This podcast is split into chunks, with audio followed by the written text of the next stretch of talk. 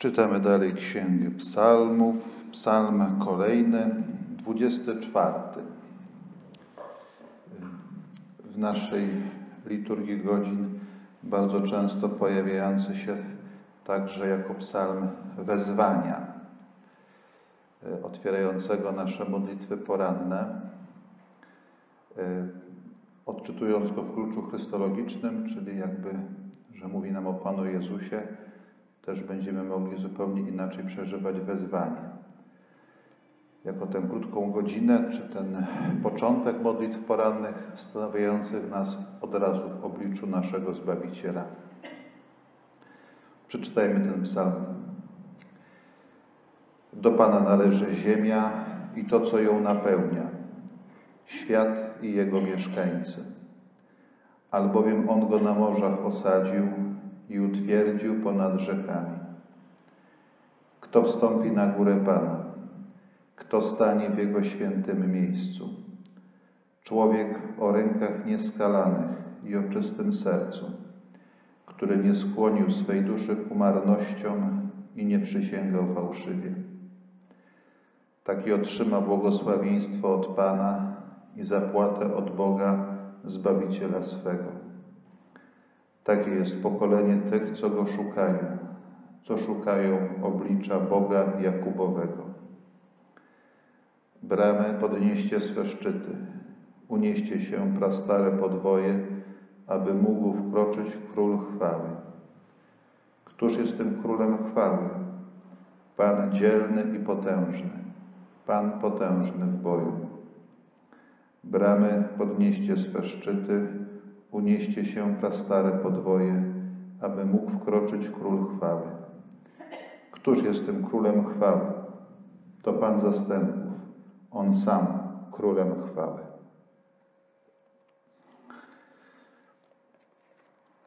Od razu przejdźmy do meritum i powiedzmy, że ten psalm może być odczytywany jako opowiadający o tajemnicy wstąpienia do otchłani, o tajemnicy zmartwychwstania i tajemnicy w niebo wstąpienia. Ten sam opisuje te trzy jakby drogi czy wędrówki Chrystusa. Po śmierci wstąpienie do Szeolu, potem w poranek wielkanocny wyjście z grobu i w niebo wstąpienie do chwały Ojca.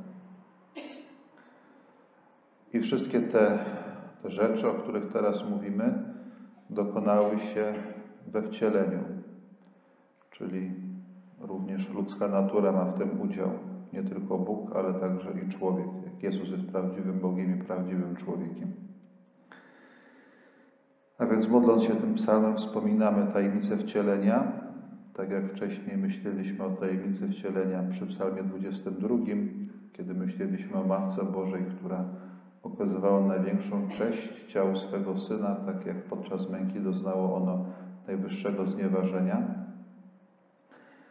Ale też myślimy przy tej okazji o wysiłku Boga, który chce dać nam udział w swoim boskim życiu. Dzięki tej Bożej inicjatywie, inicjatywie są możliwe wymienione te tajemnice, jak i te skutki, których odczuwamy po dzień dzisiejszy. Czyli to, że Chrystus wstąpił do piekieł i że zmartwychwstał i wstąpił do nieba. Żeby podgrzać troszeczkę atmosferę, jeżeli można tak powiedzieć, psalmista rozpoczyna od przypomnienia dzieła Bożego stworzenia. To są te dwa pierwsze wiersze.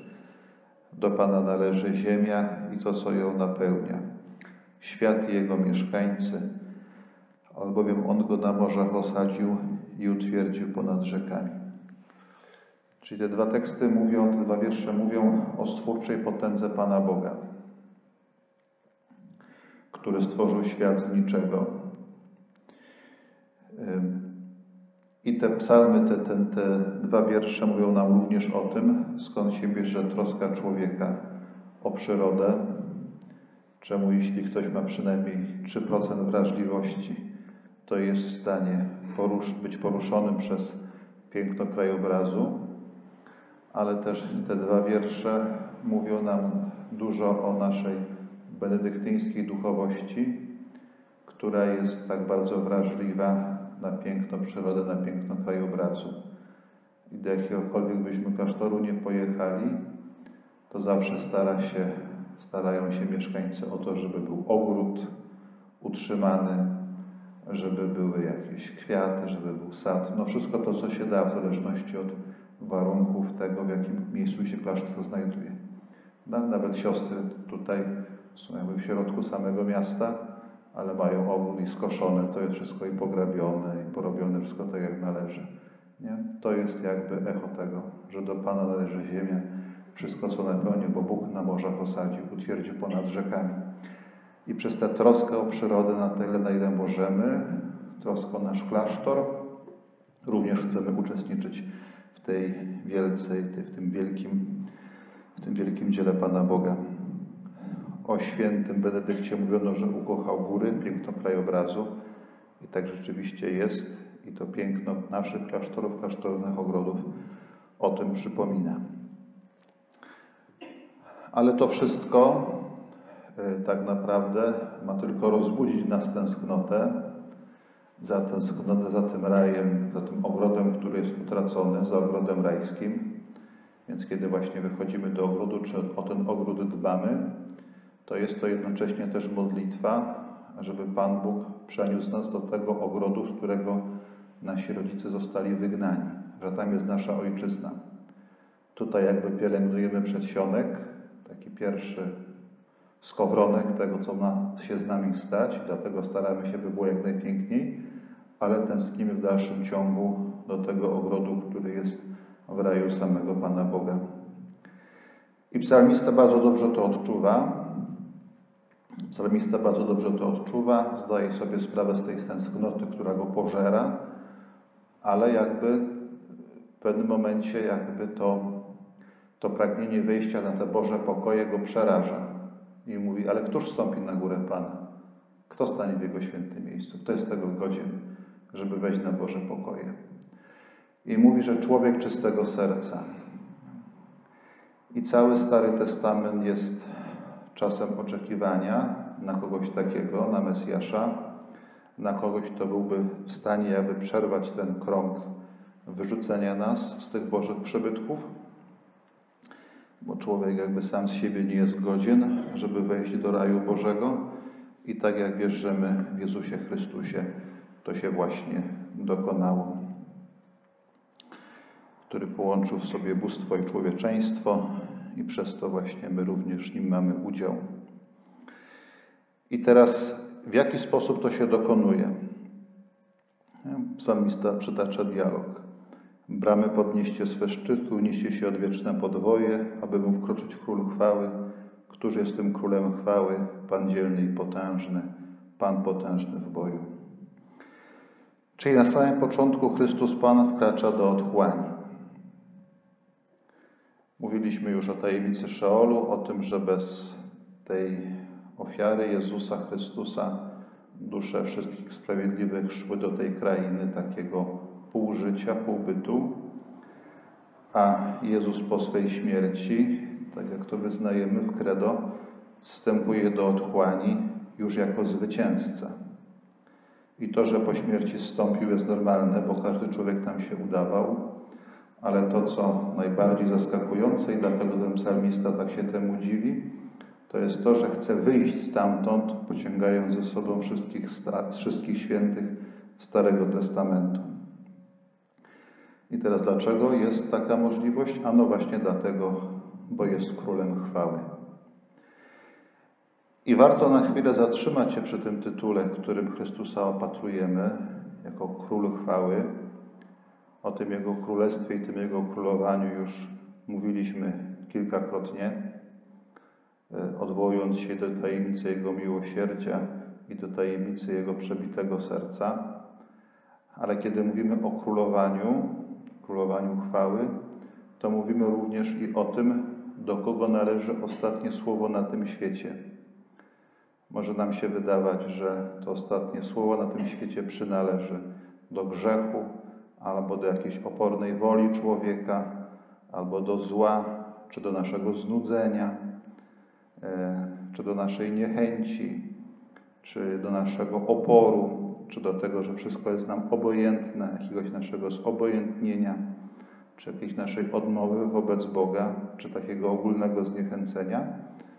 Ale to stwierdzenie, że Chrystus jest Królem Chwały, mówi nam o tym, że ostatnie słowo należy do Niego, nie do ludzkiej słabości, czy słabości jakiejkolwiek, ale właśnie do Jego potęgi, która jest w stanie strzaskać nawet potęgę piekła.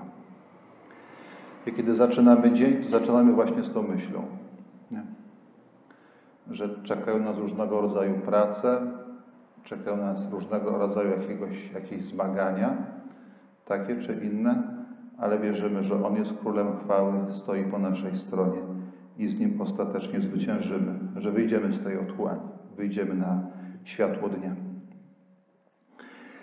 Po drugie, Chrystus Pan, który z martwych staje, bo jest Królem Chwały, pierwszy, kolejne takie zaskoczenie, bo ciało obumarłe powraca znowu do życia.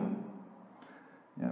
I to jest zapowiedzią naszego zmartwychwstania, z tym zaczynamy nasz dzień, że jakby tak, jak szły nam święty Paweł, że jak Chrystus umarł i zmartwychwstał, tak samo i my umrzemy, ale też zmartwychwstaniemy.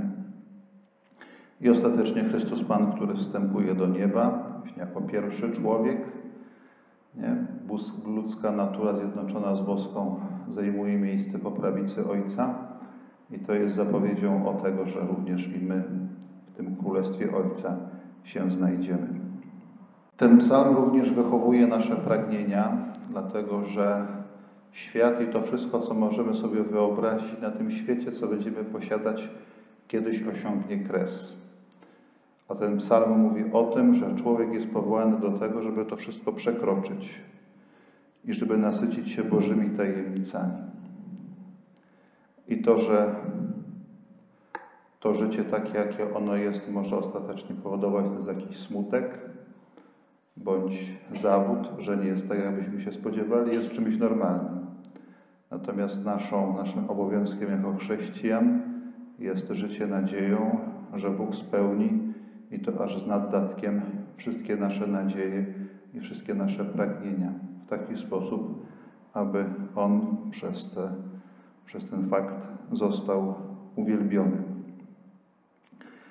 Żebyśmy jednak mogli mieć udział w tym boskim życiu, jest potrzebne nieustanne nawrócenie. E, I to jakby ten psalm również o tym mówi. Człowiek czystego serca e, i to mowa jest nie tylko o samym Chrystusie Panu, ale również o każdym człowieku, który chce mieć udział w boskim życiu. I nawrócenie, o którym mowa, jakby jest procesem, które, który trwa tak długo, dopóki żyje człowiek. Nigdy nie można powiedzieć, że się już nawróciliśmy, a raczej wręcz przeciwnie, że to nawrócenie jest ciągle dziełem przyszłości. Ciągle musimy to dzieło nawrócenia podejmować dzieło pokuty. Od tego zresztą rozpoczyna się Ewangelia. I jest to też wyraz jakiejś naszej nadziei, że warto trud takiego nawrócenia podejmować. Pomyślmy więc o Chrystusie, który w swoim bóstwie i człowieczeństwie i wstępuje do otchłani, i zmartwychwstaje, i wstępuje do nieba, i w ten sposób również przeciera nam drogę e, na wszystkich tych trzech płaszczyznach i przez to daje nam siłę do tego, żebyśmy mogli wejść na drogę nawrócenia, pokutować za nasze grzechy i jednoczyć się z Nim dzięki mocy, która płynie z sakramentów świętych.